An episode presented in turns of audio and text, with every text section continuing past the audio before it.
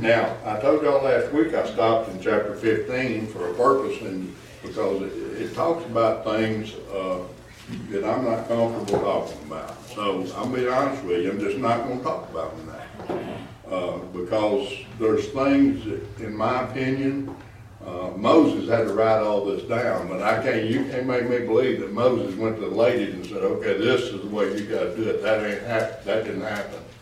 And so there's some things that you, you can study when men and women are together.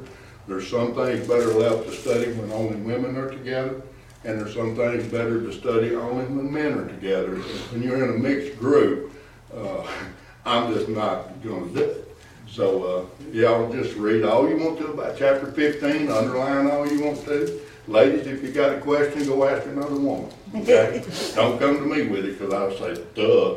And guys, same thing. If you, uh, if you see some questions in there and, uh, uh, some things you wanna know about, well, I'll, I'll be happy to fill you in on what little I know about it. Um, but I just don't feel comfortable in talking about women's things in a mixed group, uh, or even, uh, I wouldn't talk to the men about this, and, and I don't feel comfortable talking about the things that it refers to about the men and, and their marriages, uh, in, in a group setting like this, so. Uh, I hope and pray y'all understand, so we're gonna, we're gonna skip, uh, chapter fifteen, and there are some things in there that we could talk about, but we just, we just won't bring it all up, because I know what'll happen, I'll dive right off the middle of it, and I'll get embarrassed, and, and y'all ask one question, and I absolutely won't know the answer to it. So, uh, we, let's start in chapter sixteen, if it's okay with y'all. Okay, now, if you hadn't read chapter fifteen, you're gonna be really curious as to what it says, aren't you? So you can go home and read it for sure, and you'll know why I'm talking about that. All right, so let's go ahead and talk, uh, read, uh, chapter sixteen. Uh, and, and you know, it goes from all of these, these, uh, laws of cleanliness and uncleanliness. And then it, it's almost like it reverts back to when, uh, the Lord killed Aaron's two sons. But I don't think it really reverts back. I think it's time again for, for the, the sacrifices to be done. And he specifically speaks through Moses to Aaron on, on what he expects from this. So if somebody would, would you read me, uh, verses, uh, one through ten, please? I'll read it. Now the Lord spoke to Moses after the death of the two sons of Aaron, when they offered profane fire before the Lord and died. And the Lord said to Moses, Tell Aaron, your brother, not to come at just any time into the holy place inside the veil, before the mercy seat which is on the ark, lest he die. For I will appear in the cloud above the mercy seat. Thus Aaron shall come into the holy place with the blood of a young bull as a sin offering, and of a ram as a burnt offering. He shall put the holy linen tunic and the linen trousers on his body. He shall be girded with a linen sash, and the linen turban he shall be attired. These are holy garments. Therefore he shall wash his body in water, and put them on. And he shall take from the congregation of the children of Israel two kids of the goats as a sin offering, and one ram as a burnt offering. Aaron shall offer the bull as a sin offering, which is for himself, and make atonement for himself and, for his house. He shall take the two goats and present them before the Lord at the door of the tabernacle of meeting. Then Aaron shall cast lots for the two goats, one lot for the Lord and the other lot for the scapegoat. And Aaron shall bring the goat on which the Lord's lot fell, and offer it as a sin offering. But the goat on which the lot fell to be the scapegoat shall be presented alive before the Lord to make atonement upon it, and to let it go as the scapegoat into the wilderness. All right, so we, we see here that, uh, that the, the tabernacle had been polluted because of, of the sin of uh, Aaron's two sons. And it- like I said, this happened a ways back, and remember that he, Lord killed them. And matter of fact, he, he burned them evidently, from what, what I gathered from it. Uh, and, uh, and, and Aaron was uh, commanded not to come out of the tabernacle, not to say anything about it. If, if he did, the Lord was gonna kill him too. So this is, this is something that the Lord spoke to Moses uh, after the death of those two boys. Uh, and, and, uh, and, uh, and he wanted him to know that what he wanted him to do now, he better do it and he better do it correctly. Amen? That he wanted him to do this because if he didn't, his life was in danger also. God's very serious about, about this uh, thing and, and, and, I, and I know why. You know, you, you look at this, what, what Aaron is fixing to do is, is a picture and, and not a whole picture, but a, a, a picture of the, of the main part of what Christ was gonna do for all of us. And so God ain't joking about this. And let me tell you what, we can laugh and giggle, and I love that when we laugh and giggle. But there, there's a time when we need to stop the laughter, stop the giggling, and we need to be serious with God about what he has actually done for us. And we need to have the, I love a solemn assembly. I don't like a, a morbid assembly where everybody looks like they're mad. I like a solemn assembly where, where people are focused entirely on, on what Jesus Christ has done for us. And when you think about what he's done for us, it makes you joy, joyful, but it also gives an air of sadness that he had to do what he did for us. And, and, uh, and the joy part is that he did what he did for us. And he did it willingly, okay? And so when, uh, so this is not a joke to God. This is, uh, something he was gonna send Jesus Christ, his son, to, to do, uh, for our behalf. And he wanted them to know early on the seriousness of what, what was taking place here. So the first thing Aaron had to do, and we talked about this, that Hebrews mentions this, that Jesus Christ became the, the high priest, not after Aaron, but after Melchizedek. And he was a high priest that didn't have to sanctify himself before he could do an offering. And so we find out right off the bat that uh, Aaron has, uh, has got to uh, come into the holy place and he's got to bring a bull and he's got to bring that bull and he's got to sacrifice it uh, uh, and a ram for a burnt offering. But he has to do this on behalf of his family. Okay? So the bull is for, for Aaron and, and his family. Verse 5 says, he said, uh, and he shall take of the congregation of the children of Israel two kids of the goats for a sin offering and one ram for a burnt offering. So he's not only, he, he, it's time for him to offer the, the, uh, the sacrifice for the sin of the nation, for the sin of all the people. And before he is eligible to do that, he's got to make sacrifice and sanctify him own, his own self and seek forgiveness for his sins, and not only his, but the sins of his, uh, of his entire family. And it, that begins by he got to wash himself. He's got to give himself a bath. He got to wash his clothes. Uh, he, and uh, and he has to put on all of the the uh, the garments that the Lord had laid forth for him to uh, perform this uh, this sacrifice. And so uh, when it, when they did that, he the, verse six it said he offered the bullock of the sin offering, which is for himself, and make an atonement for himself and for his house. So he has other sons. So uh, this one sacrifice did, was good for, for all of these boys that was included in the in the, in the priesthood that would, would be taking a part in this. Now we find out something about two goats, and uh, and and uh, somebody explained to me what these two goats were all about. One of them is, the scapegoat is supposed to carry evil away. Okay. And what was the other one for?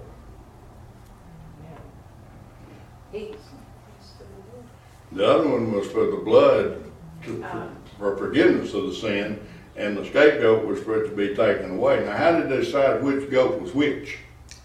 That's a lot. They cast lots, and I, I look at this, you know, we might, uh, mentioned one time, and when they cast lots, they, they claim they used bones, or they used the, your, uh, the human, you, I can't even say it, the human and thummim, whatever that was, we don't know exactly what that was, but every time when I picture this, I think, okay, they had two dice, and they said, okay, if, if it's an even number, if this one's gonna die, if it's an odd number, that one's gonna be the scapegoat, and they rolled the dice, and that's the way they picked, and it's kind of the way they did it, okay? And so, uh, they didn't leave any, they, this was left up to chance, and they were allowed to pitch, uh, pick which goat was which, and they used this, that they used, uh, now listen to this, they used this type of thing in more than one instance in the Bible. And sometimes they used it for spiritual things, but it was, it was always usually to decide who was gonna do what. And so in this instance, it, it was gonna decide which one of these goats is gonna live and which one of these goats is gonna die. And so, uh, I don't think either one of them was really good for the goats. Uh, the one that lived got taken out into the wilderness, we're gonna see here in a minute. But, uh, so this is the way they picked the goat, and, uh, he said, he shall, uh, bring the goat upon which the Lord's lot fell. That means this is the one that's gonna be offered and killed and, and given to the Lord, uh, and his blood would be the sacrificial blood for the sins of Israel, okay, for all the people.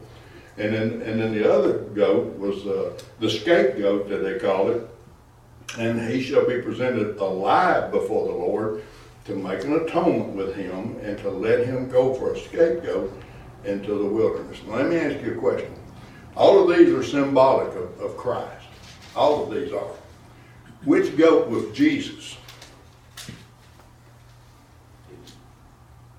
It ain't a trick question. Think about it. Which goat was Jesus? the, uh, the sin offering. The one that would shed his blood. He's both of them. He's both of them. He, he became all of these things. And think about it. Christ shed his blood for the forgiveness of our sins. But when John the Baptist beheld Christ, what did he say? Behold, the Lamb of God that does what? Taketh away the sins of the world. So he's going to shed his, not only shed his blood for the forgiveness of our sins, now he's going to take them away from us. I want you to think about that for a moment. Think about that. What Christ did for us. He, he, when he saves us, y'all, he does it to the uttermost. That's scripture, not something I'm making up. Now, to me, that word uttermost, he does it as much as it can be done. Amen. He, he does it, and it can't be no more done than that right there. And I think that's beautiful that Jesus Christ did that. A lot of people don't think he, he did, went that far with it. Amen? A lot of people think that there's more to be done by us, but my scripture tells me that he died once and for all. Yeah. Amen? Amen. Amen. He died once and for all. We don't have to do nothing else for that. Our part is to is to make the atonement of repentance, to make the atonement of c- confession. That's our part. And then he's faithful and just to cover that up. That's our part. And, and so that's what uh, we, we, we must do. But Christ is all of these animals. He's, on, he's not only the, the goat and the scapegoat, he's also the bull.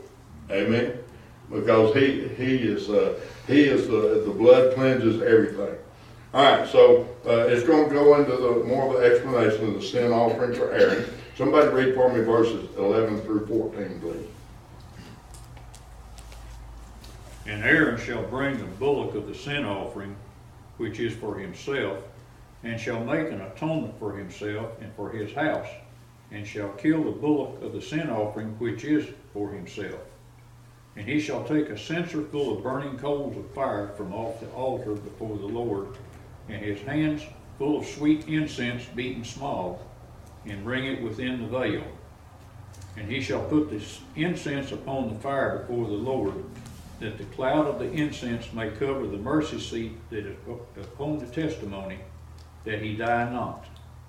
And he shall take of the blood of the bullock, and sprinkle it with his finger upon the mercy seat eastward, and before the mercy seat shall he sprinkle of the blood with his finger seven times. Okay, so the, the, the, notice in verse 11 how many times it mentions that this is for himself. It's for himself. It's for his house. And again, it's for himself. It's very important to God that we have a personal cleansing. Now, I understand he's a high priest and he's fixing to do something that was going to be something that Christ would do for us all later on.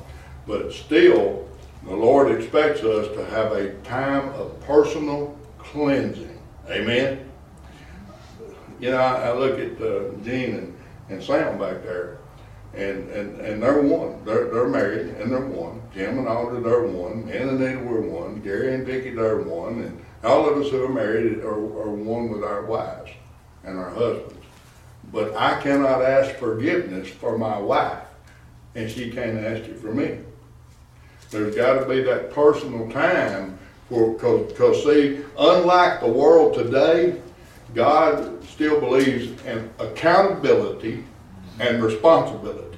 Amen?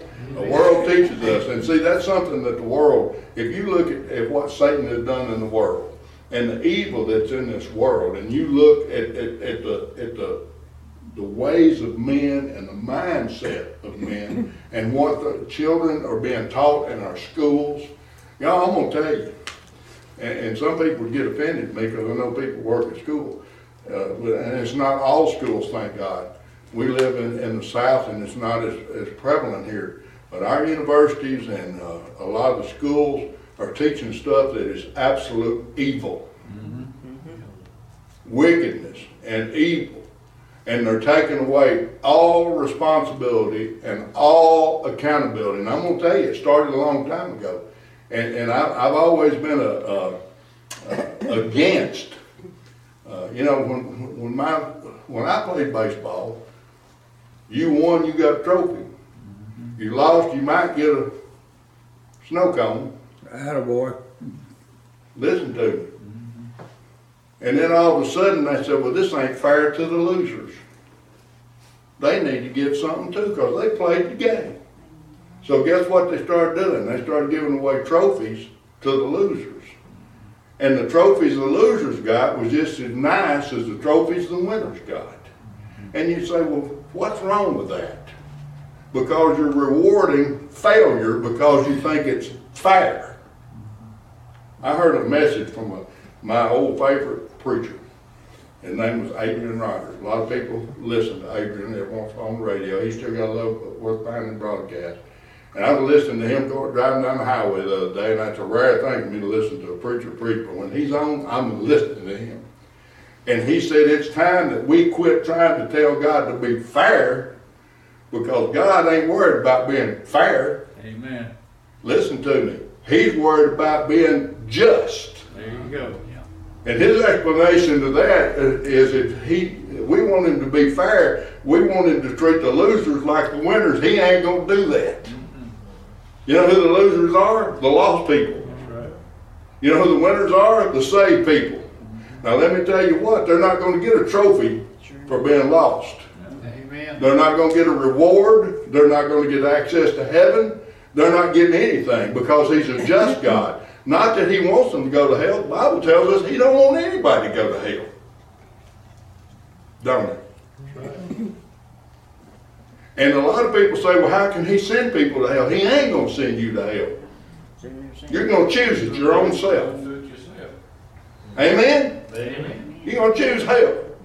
You know how you do that? Just don't do nothing. Reject him. Don't listen to him. Don't obey him. Don't believe in him. Don't receive him. Amen. Don't live for it. You, you'll get there mighty quick. Amen. And Bible study is a thing that people don't do much of anymore. Especially an intense Bible study where you talk about this very stuff. Mm-hmm. Because what I'm talking to you right now, there's people going to be watching this video that are going to be offended by that. Yeah. Because they think the kids that lose already get a reward. So we're teaching our kids by example that it's okay to fail. And, and I do tell them it's okay to fail. It's not okay to stay failed. It, it, you, you got to get, all of us fail, but you got to get up, brush yourself off, and move on. If you fail while you're trying to do right, that's when it's okay. That's when you learn, isn't it? That's when you learn. Yeah, more people learn more from their failures than they do from their victories. Exactly. Amen? That's right. They learn more from their failures than they do for their victories. Hmm. Believe it? If you fail by inaction, that's, that's when it's a total failure. Right. Anyway, so, uh, this verse eleven, and I know I, I, I went chasing a rabbit there, but I wanted you to see that the Lord told Aaron, this is for yourself. And this is for your boys that's gonna help you, but this is for you. He said that three times in that one verse to make sure he got the message. This is for you. It's for yourself. You've gotta get yourself right because nobody else can do it for you. I'm telling you that tonight. If you don't have yourself right, there ain't nothing I can do for you. That's why we have a personal relationship with Jesus Christ. That's why we can go to Him without going through someone else. We call upon His name when we get ready. And you know what the sad part is? We're not ready near as much as we ought to be. Amen. You know, Brother Gary, with you saying that, I would like to challenge everybody to walk down here and look at that picture on the right and read that scripture, Mhm. and then look at the one on the left. Yeah. And and if that don't move them, if they don't feel something, if they don't get tingles all over their body, they ain't human. Because Right. that tells the whole story right That's there. right. Yeah. You know, and you think, well, that's Him in His glory. Mm-mm. That's Him in His glory. And that's him talking to his father. That's, That's not Him winning. That's Him winning. Mm-hmm. That's where He won the victory. Exactly. He got to that point by doing that. Mm-hmm. But that led him to this. The ultimate was the victory was the cross. That's it, the cross. from there, yeah, from there And then from the grave. And then the resurrection. Amen. And so this is something we got to figure out. And then he says, now that you've got yourself ready, he shall take a censer full of burning coals. What got his sons killed? Offering strange fire before the Lord. So he, he reiterates, he said, I want you to take this censer. Now they had a censer too, but they weren't going behind the veil because Aaron was the only one going behind the veil. So the censer that they had may have been the one that he's supposed to take behind the veil. They were supposed to take coals off the uh, altar of sacrifice and took it to the altar of incense and put the coals down and put the incense the way the Lord had told them to mix it on there and it made a sweet aroma. That was on this this side of the veil. Aaron was fixing to go on the other side of the veil, the bad spot, the place only he could go. As, as being high priest. See that being that high priest they ain't all ain't all cracked up to be. Yeah. That's what brother Big L, uh, the man we, me and Bob used to, and AD used to work with at the mill. And uh, we used to tease him because he was the boss's favorite. Amen. And one day he walked in there, and, and what, what being the boss's favorite led to was everything that boss wanted done, that's who he went to. And he come in there one day, he was nasty and greasy and sweat running off of him. He had air hoses and impact wrenches hanging off of him. He'd been doing no ugly, nasty job by himself. And he looked, he looked at me and Bob, he said, you know, being number one ain't all this cracked up. Yeah, that's what he said. And so sometimes being the high priest wasn't all that cracked up to be, because see, he was the one that's going to go back behind the veil. If he didn't get it right, the Lord was going to smite him dead right there. And so he said, I want you to take this censer full of burning coals of fire from off the altar before the Lord. This is uh, altar sacrifice. And I want you to take hands full of sweet incense, beaten small, and bring it within the veil. So now he's taking this, he's got this censer with the coals in it, he's got a handful of incense, and the Lord, now, now what is this symbolic of? What is this symbolic of? Prayer. The incense is the prayer, the aroma God smells is, is symbolic of our prayers that gets God's attention. Okay, and this incense was designed for the Lord to smell the sweet aroma. It got his attention focused on where it was coming from. Okay, so it's symbolic of our prayers. And it said, and he put the incense upon the fire before the Lord, and when, and a cloud appeared of the incense, not the cloud of the Lord, but the cloud of the incense. In other words, the smoke. And you, you take the smoke and the censer and he wave it across and he would cover the mercy seat.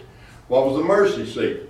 It was a golden plate that sat on top of the Ark of the Covenant that had the crown around it with the two cherubims facing each other with their wings spread out facing each other. And this mercy seat, he would take that censer and he would do that, and that cloud or that smoke from that incense would cover the mercy seat. It's all symbolism of what our prayers are to look like. And so, uh, he, and he said, uh, look at this, he said, uh, the cloud of the incense may cover the mercy seat that is upon the testimony that he die not. So this was an insinuation about his son's death. He didn't want him to do, make the same mistake they made. This had to be done correctly the way the Lord had, excuse me, had told him to. And so he should have taken the blood of the bullock, and he got, so he got the blood in there with him, and sprinkle it with his finger up on the mercy seat, which direction? East, east. Toward the east. Is there anything to that? Yeah. Sure it is. Amen. That's, that's the reason I get up and look at the east every morning. The reason you glance at the east every once in a while. And I, and I used to glance at the east and talk about the sunrise. I never glance that way anymore. That I don't think about the Lord coming in the clouds of glory from that direction. That's what I always I think about when I look at that direction. And so uh, uh, this is this is what he says. He sprinkles the blood upon your finger, upon the mercy seat, eastward, and before the mercy seat shall he sprinkle of the blood with his finger seven times. So he sprinkled it in front of the mercy seat. Now, what was all this for? For himself. Think about that. It was all for him, for himself. Okay. All right. Any questions about this? Any comments about it? Well, there when he's, in verse twelve, when he told them to take this burning coals of fire from off the altar, was it not that the sons, did they, they had strange fire that did not come off of the altar? Yeah, it, it really don't elaborate. It, it really don't elaborate. They had no business with the censer. Now, they, they would have used the censer to got the coals to take to the, and dump them on the uh, altar of incense. And so it, it really don't specify, just whatever they did is something the Lord had not told them to do. And they took it on themselves to do it a different way. They left out or added to the instructions somehow. They did it wrong. Yeah. They did, and they did it wrong. And, and the Lord wanted them to know what they did and wanted Aaron and all of them to know what they did was unacceptable to him because he had a, he had a meaning there that he wanted us to get right. Right. And it had something to do with incense, prayer, and where the fire came from. We all, we know that. Yeah. So, so prayer is something that the Lord wants us to do. Yeah. You know how often Paul says pray? Does anybody know? Continuously. Continuously. Yeah, All that. yeah. Never ceasing. Never cease. Psalm.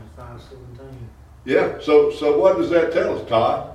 If, if, if he expects us to pray without ceasing, what does that tell us about prayer? That means have a continual attitude of, of prayer. That don't mean be bent down at the altar. It don't It mean crying and wailing. It, You it know, You could, could conduct your normal business that way, but it's kind of like in Joshua when he says, let not this word depart from your mouth, but meditate on it day and night. The Right. Same attitude is even thinking of the things of God, or thinking what God thinks about something. I, I, I think that's what it means. It's Yeah. kind of like you're always mindful of Him in your conscience, in your spirit, man, you know. I I think it means you can pray anywhere, anytime. Anywhere, It does. anytime, Yeah, it it- during any situation. There's no time when you can't pray. And it, it don't have to be out loud, it don't have to be kneeling. Now, let me tell you, I I challenge you, to- as you study in your Bible, to start looking at the different ways people pray Yeah. And what they did. Well, some of them, some of them got down to business with these prayers now. Some of them were just simple two or three words. And, and great things came of it. There was warnings about prayer and what you pray for and what you ask for. The Lord was trying to tell us, be careful what you pray for, you might get it. Yeah, exactly. Amen. Amen? When you, when you say, Lord, I want your will to be done, or you place someone you love in God's hands and say, Lord, they're not saved. I want you to do whatever it takes, whatever it takes, Lord, I want to see them saved. You better look out. You might not, you might not get what you're looking for. Because he knows exactly where they got to get to get where he, Exactly. where you want them. Uh-huh. And he'll put them there. Yeah. And then even after he puts them there, it's still up to them whether they'll reach out to him or not. You know, Brother Gary, I've, I've been reading that Holy Spirit book, and it's, it's really telling me a lot. And God wants everybody to be filled with Holy Spirit. He, we, we gotta be. And some people will be filled with Holy Spirit on Sunday. Sometimes they, when they have trouble, they ask, they pray and a lot, and they get filled with the Holy Spirit. But God wants it to be continuous. He don't want it to be Sun, Sunday. He wants you to be submissive to God throughout the whole week, every week. And a person that believes you only need the Holy Spirit on Sunday, that might be why they just act like Jesus on Sunday and then Monday, Tuesday, Wednesday, Thursday, Friday, and Saturday, they act like the devil. Mm-hmm. Because see, the the Holy Spirit's not something you just get for one day a week. The Holy Spirit, as a matter of fact, worship and coming to church and, and praise is, it to me, is a natural result of the Holy Spirit's dwelling in you. But living for Jesus the rest of the time is the power of the Holy Spirit that's in you.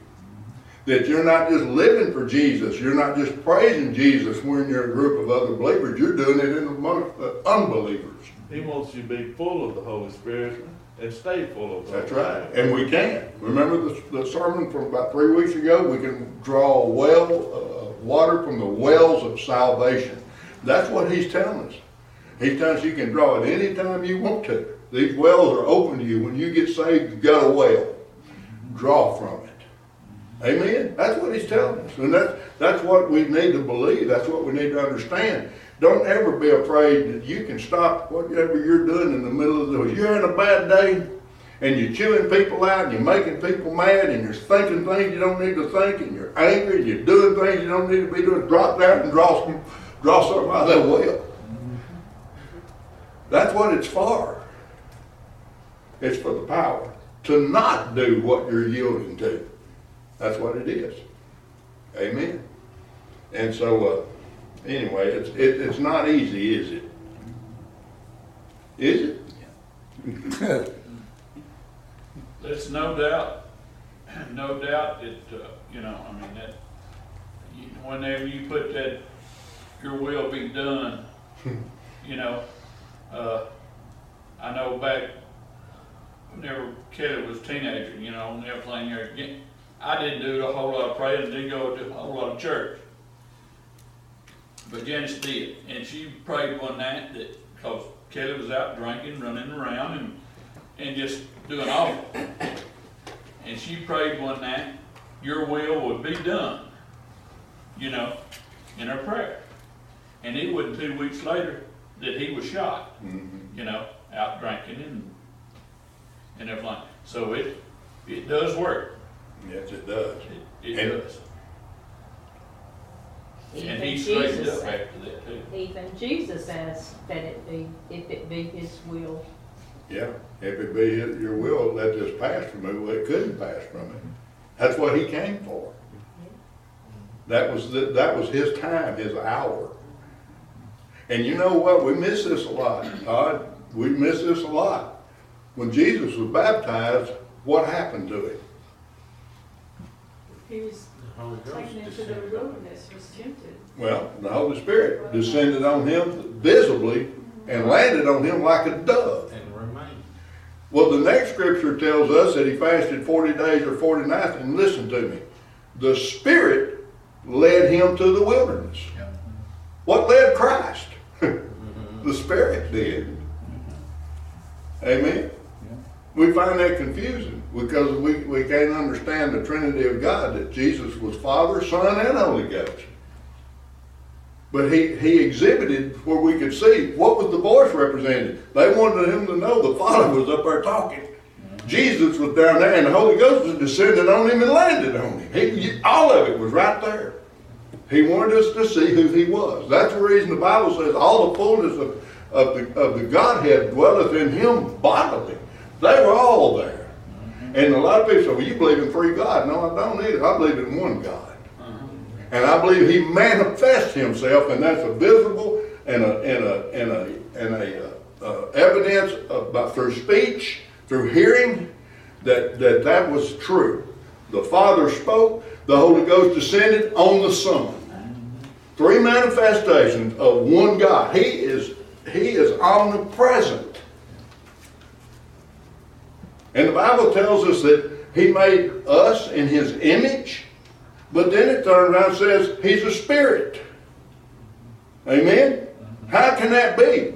Because that's the way he shows himself to all men in those, those forms. He, you hear the voice, you, you see the, the spirit and the son. And they're one. What the scripture says. Three bear record in heaven. The Father, the Word, and the Holy Ghost. And these three are one. It's not a fabrication, it's not a, it's not idolatry, it's a fact from scripture. They're And all- it's- All separate, but they're all one. It's kind of, They're not separate. they're not. Uh-uh, no, they're not separate. Well, it's all the same. I mean, it's all the same. It's God. Yeah. And you know, and you want to throw a, a monkey wrench into all this? Jesus in St. John, I don't remember what chapter says. Listen to what he says. My Father is greater than I am. He did say that. You know why he said that? Because he is in a flesh. Exactly. And in the flesh, the Father was greater than him because the Father told him everything to do. He said, if he don't tell me to do it, I don't do it. Yeah. I do everything the Father tells me to do. He's greater than I am. I'm here for that purpose. Mm. But you know what? After he resurrected, guess what? All power was given to him in heaven and in earth. He is it now. That's why the fullness dwells in him. We're in his image. Boy, I could just, I love this stuff. You know, I think about that too, Brother Gary, like when he created us in his image. And you know, you think about the scripture saying that God is a consuming fire. And you talk about him being a spirit. And you hear him talk about not being able to be looked upon or you won't live. And then he, you know, then he talks about like He's the, the invisible God, and no man has seen him at any time. Thank Christ in God, the Trinity together in heaven, because He is the beginning. He always was, He always will be.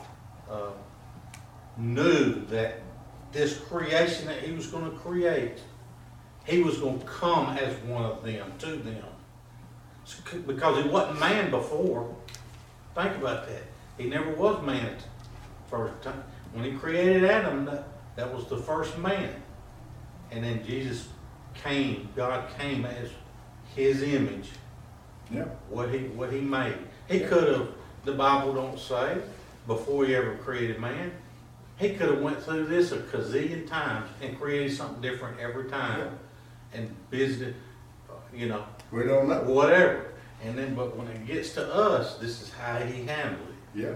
Th- Think about this. We are the created image of God. Jesus Christ is the expressed image of God. And that's, a, there's a difference in that.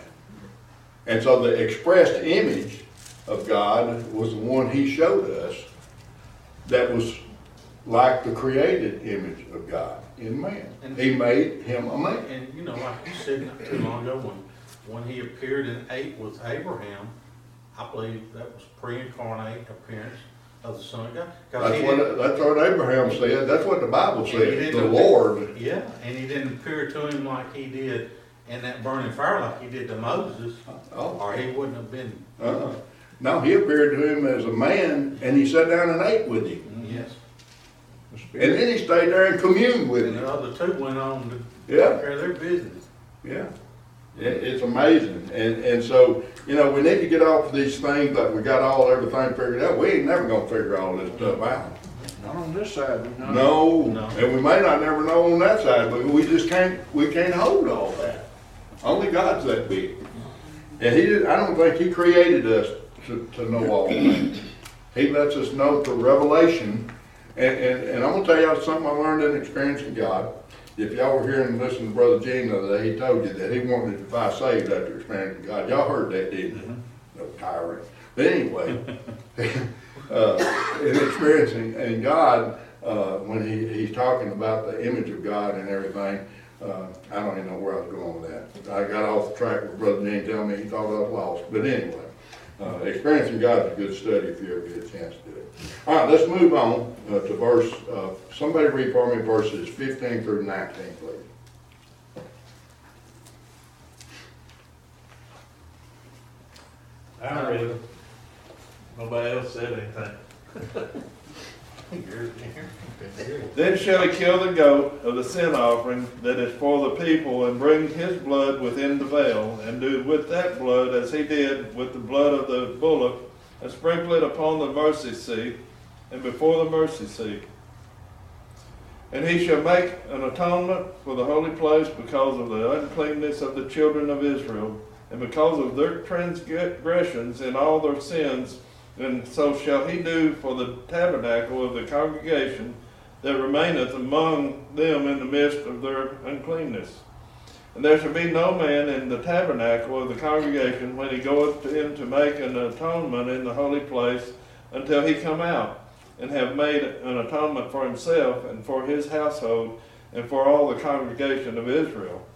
And he shall go out unto the altar that is before the Lord, and make an atonement for it and shall take of the blood of the bullock and of the blood of the goat, and put it on the horns of the altar round about. And he shall sprinkle of the blood upon it with his finger seven times, and cleanse it, and hallow it from the uncleanness of the children of Israel.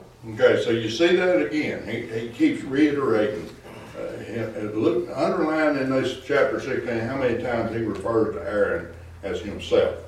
And, and the, the, what he's got to do, and before he is even able to make this sacrifice for the sins of other people, okay?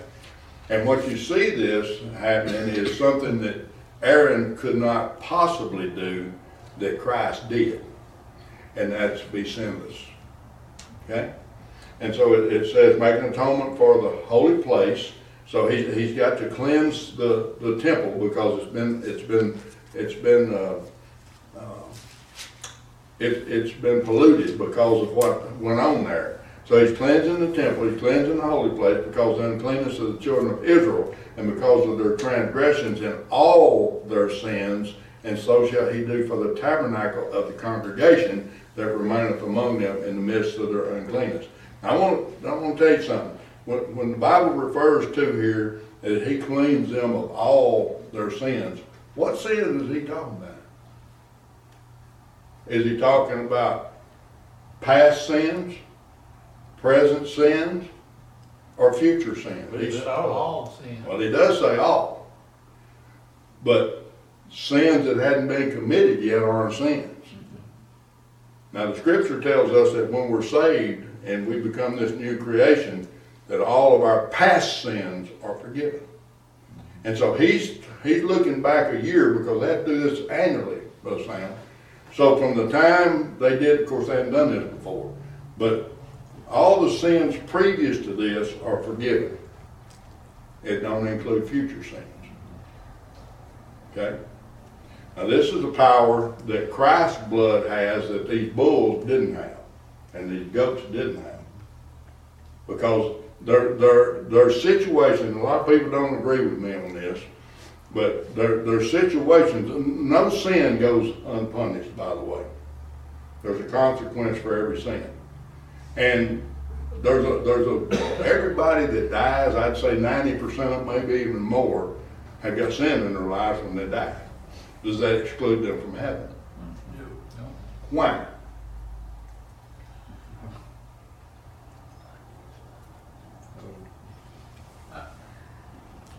If, if that excluded us from heaven, we'd have, it would depend on the timing of our death, whether we made it to heaven or not. Whether we make it to heaven or not ain't got nothing to do with the timing of our death, y'all. Well, one thing is, we're bought we're purchased with a price. We belong to him. Amen. If there's sin, it's taken care of at that point. If you ain't around no more to, to, uh, repent of it, and if you do repent, we have an advocate with the Father, you're supposed to act that out while you're alive. Amen. So that purchase, one that he bought from the dominion of sin is now his. That's right. And, and that's the reason they use the terminologies they use. Reckon, ransom, redeemed, those are all, uh, uh, uh, come from bookkeeping and from accounting. Because, and everybody that knows what those words mean knows that someone has assumed someone else's debt. Amen? They've assumed someone else's debt. They've taken on the role, you can't lose your house because another fella's paid for it. You didn't pay for it, another fella did. Praise God that Jesus is our other fella that redeemed us, that ransomed us. The devil's God held us hostage, but the Lord said, mm, I'm gonna ransom them. I'm gonna pay the ransom.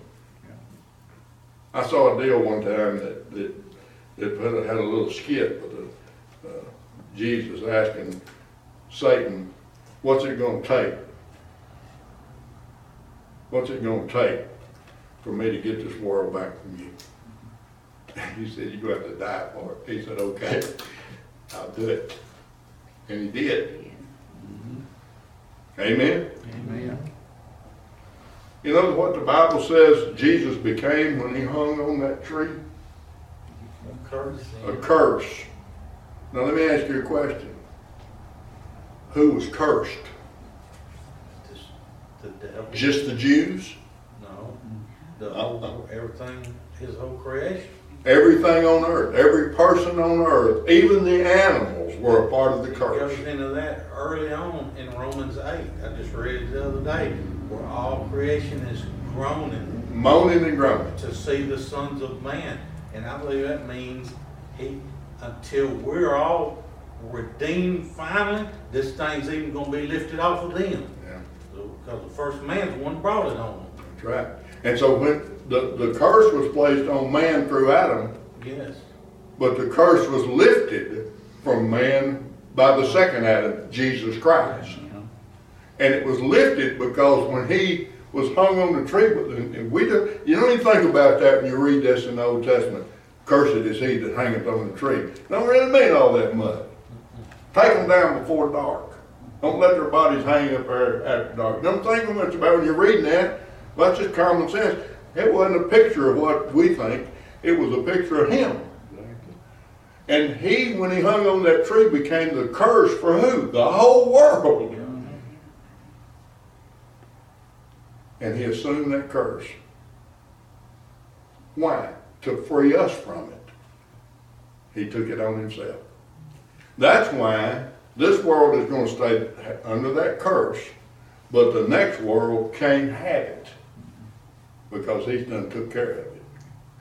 And so when we get there, when we get there, we're going to get there because we believed on him and we called on his name. We received salvation from him.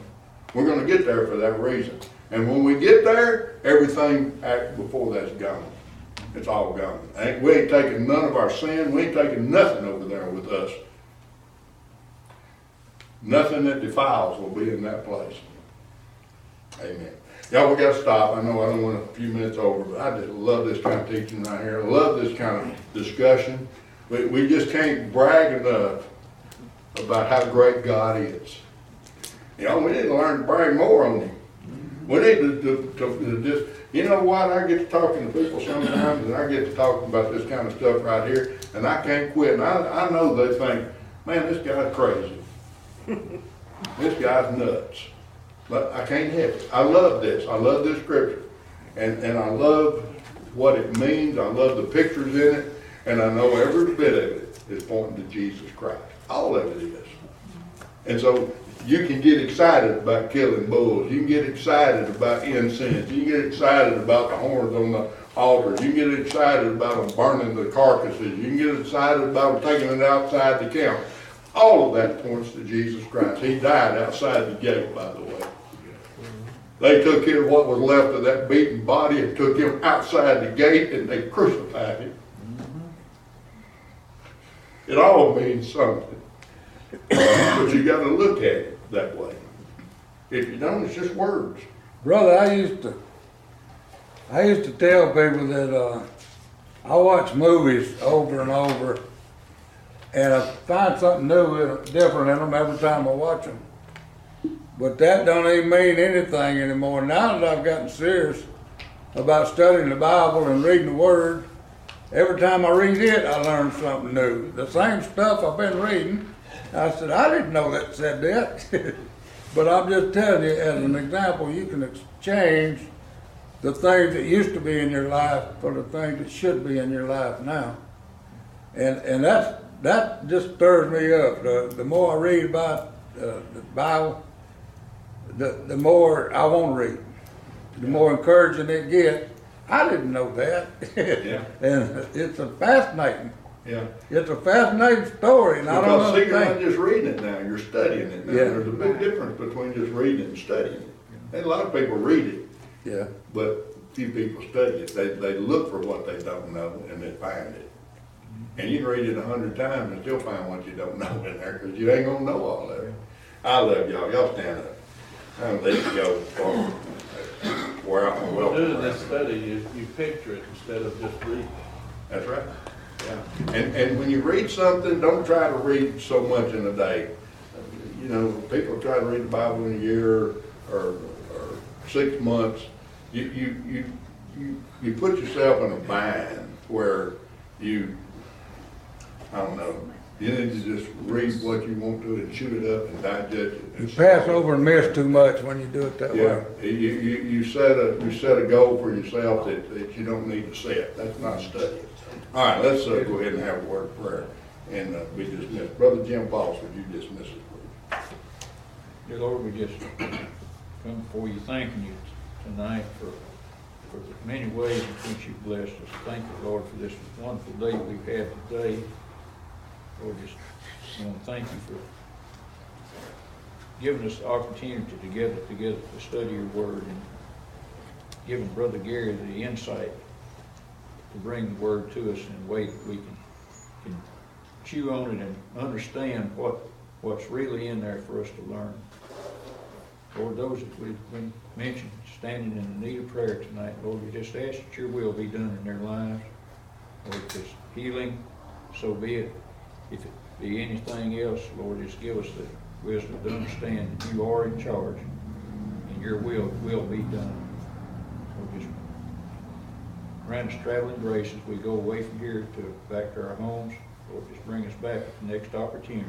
We ask these things in thy name. Amen. Amen. Thank you, brother.